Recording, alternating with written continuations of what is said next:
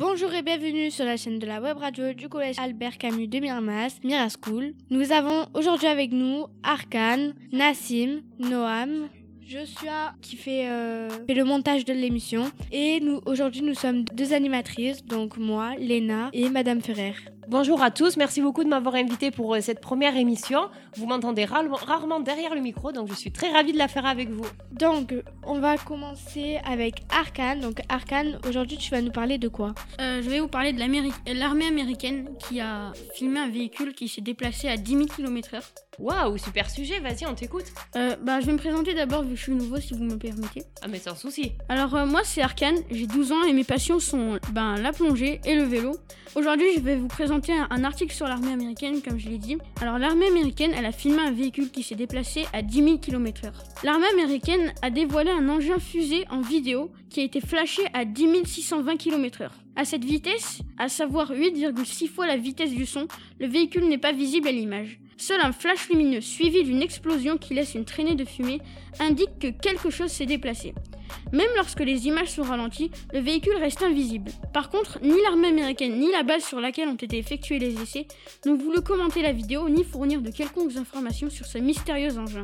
Le record officiel de vitesse pour un véhicule terrestre est actuellement détenu par un pilote de la Royal Air Force britannique qui, aux commandes de la voiture fusée Trust SSC, avait atteint 1227 km/h dans les déserts de Black Rock dans le Nevada, aux États-Unis en 1997.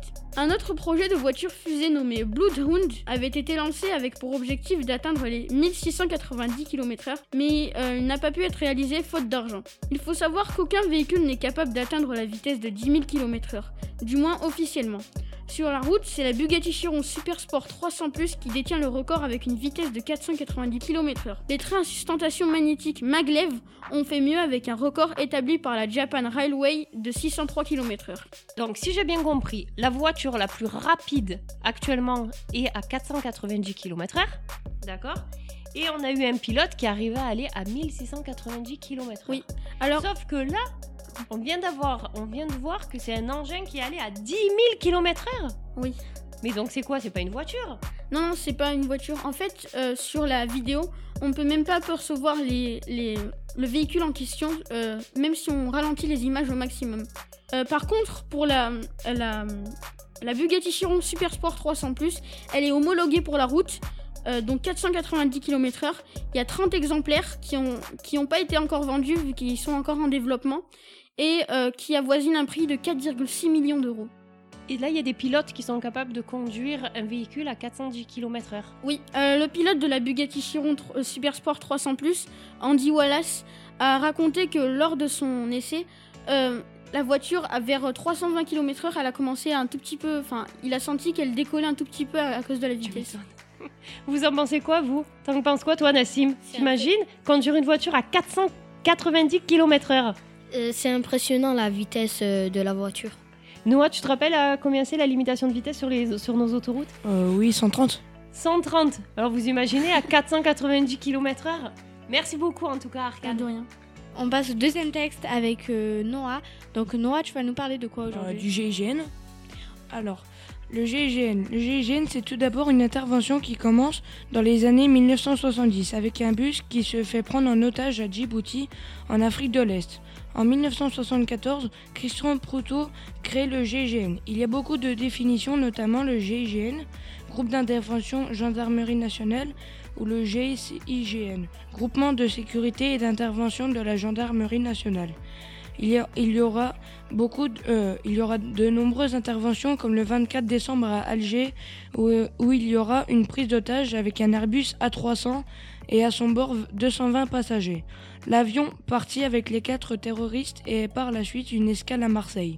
Et c'est à ce moment que le GIGN mettra fin au détournement. Malheureusement, 16 personnes ont été blessées. Suite à ça, trois personnes ont été exécutées. Ils sont morts pour faire peur au gouvernement algérien plus français. Les terroristes menaçaient de faire exploser l'avion en plein vol sur la tour Eiffel ou la tour Montparnasse. Heureusement, les terroristes ont été abattus.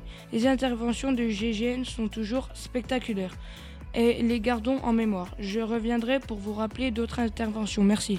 Ah, merci beaucoup Noah. Tu peux nous rappeler ce que ça veut dire GIGN Groupe d'intervention Gendarmerie nationale. D'accord. Et est-ce qu'il y a beaucoup d'hommes? Il y en a. C'est une grosse équipe au GIGN en France? Euh, oui, oui, il y, a, il y a des cellules partout dans toute la France. Des cellules à peu près de 20 hommes. D'accord. Et après, quand il y a une intervention, ils se regroupent en fait pour intervenir. C'est ça, ça dépend de la cellule où est-ce qu'ils sont en France. D'accord. Ok. Et si on a bien compris, le GIGN intervient surtout pour lutter contre le terrorisme. C'est ça. Et si le GG n'est pas là, ben, c'est le, soit le RAID, soit la BRI qui intervient. Donc euh, c'est un peu l'équivalent du SWAT euh, aux États-Unis C'est ça. D'accord. Ah, tu as volé ma question. Ma question c'était est-ce qu'il y avait une équivalence sur d'autres pays? Merci beaucoup, Arcane. C'est ce qui s'est euh, à peu près passé euh, à New York pour les tours jumelles, mais sauf que en France, ils, ont, ils se sont fait arrêter dans C'est l'avion. ça. Bah, ils se sont fait euh, ben, tuer. Ils ont été à l'aéroport, les G- euh, le GIGN, et après, euh, ils ont pris un véhicule euh, pour faire monter les passagers. Et après, euh, ils ont intervenu dans l'avion. Malheureusement, bah, il y a eu un blessé du GIGN. Et tout ça, on était d'accord, c'est une intervention qui avait lieu sur Marignane. C'est ça. D'accord. Vous en rappelez pas, vous? Si, euh, j'ai vu euh, les images. Euh, vous voyez un images A380 qui était immobilisé avec euh, un véhicule avec une échelle très très grande, des, es- des sortes d'escaliers et des équipes du, du, enfin, du GIGN qui montaient. Ouais, c'est ça, exactement. Et c'est eux aussi qui sont intervenus du GIGN, GIGN sur les attentats de Paris? C'est ça. D'accord. Ben, merci beaucoup. Alors on passe au troisième texte avec Nassim. Bonjour, je suis nouveau dans, le club radio et je m'appelle Nassim. Aujourd'hui, je vais vous parler du nouveau gadget 2019-2020. Peut-être que vous en connaissez déjà. Ce petit gadget, le Mito, permet de chauffer n'importe quel liquide sans consommer trop d'eau.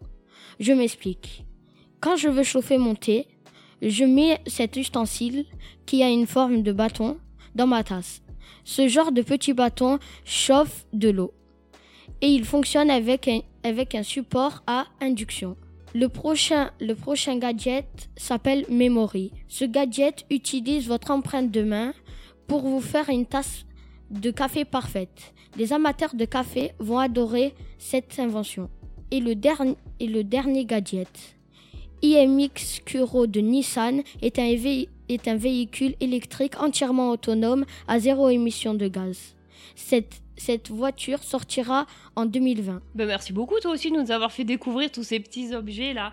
Léna est pro développement durable, alors le mytho, ça tu vas aimer, Léna. Donc, si on a bien compris, c'est si je veux faire chauffer juste une tasse de café, j'ai pas besoin de faire chauffer toute ma, toute ma bouilloire euh, d'eau.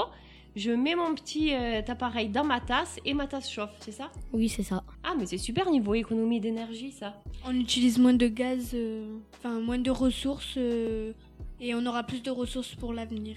Exactement. Ça évite aussi d'utiliser le micro-ondes si je veux faire réchauffer ma tasse de café ou si j'ai des toutes petites euh, quantités à vouloir faire chauffer. Ou le chocolat au lait. Ou le chocolat au lait, c'est plutôt pas mal. Dans l'autre euh, pro développement durable, c'était cette voiture électrique. Tu peux m'en parler plus? Euh, ben, cette voiture électrique, eh ben, euh, elle sera pour euh, le, futu- le futur.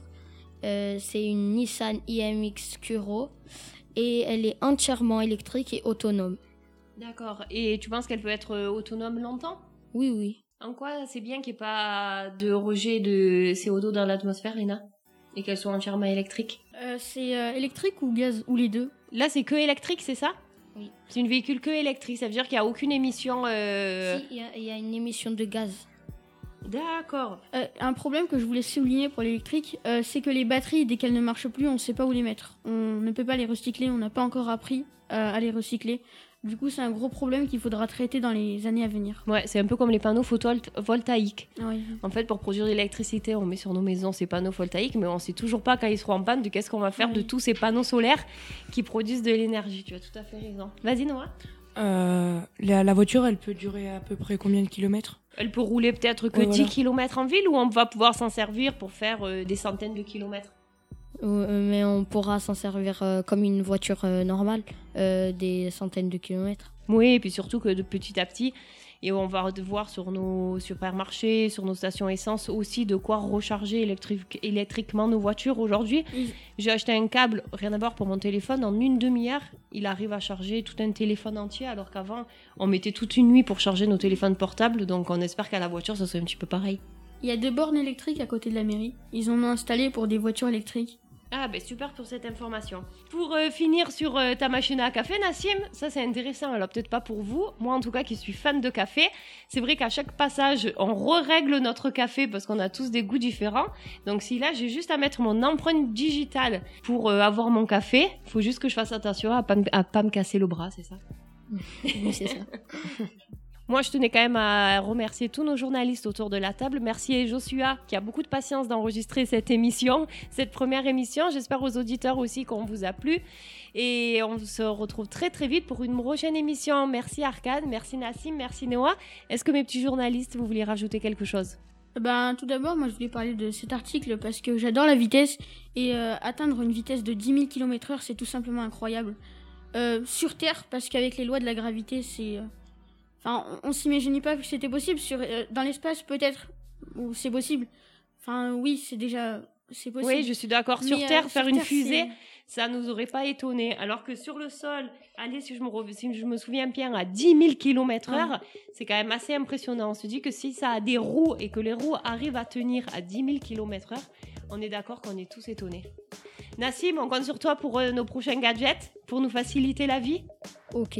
Ok Noah, quelque chose à rajouter? Ouais, moi je voulais parler du GGN, c'est tout d'abord parce que moi je veux faire ça plus tard et que ben pour moi c'était important de, de de le partager avec euh, ben les, les autres chroniqueurs et puis les, les auditeurs. Eh ben, en tout cas, merci beaucoup parce que tu nous as fait vraiment découvrir euh, des hommes, je pense, euh, voilà, d'une grande aide et avec des, beaucoup de courage. Merci à tout le monde. Merci encore, Joshua.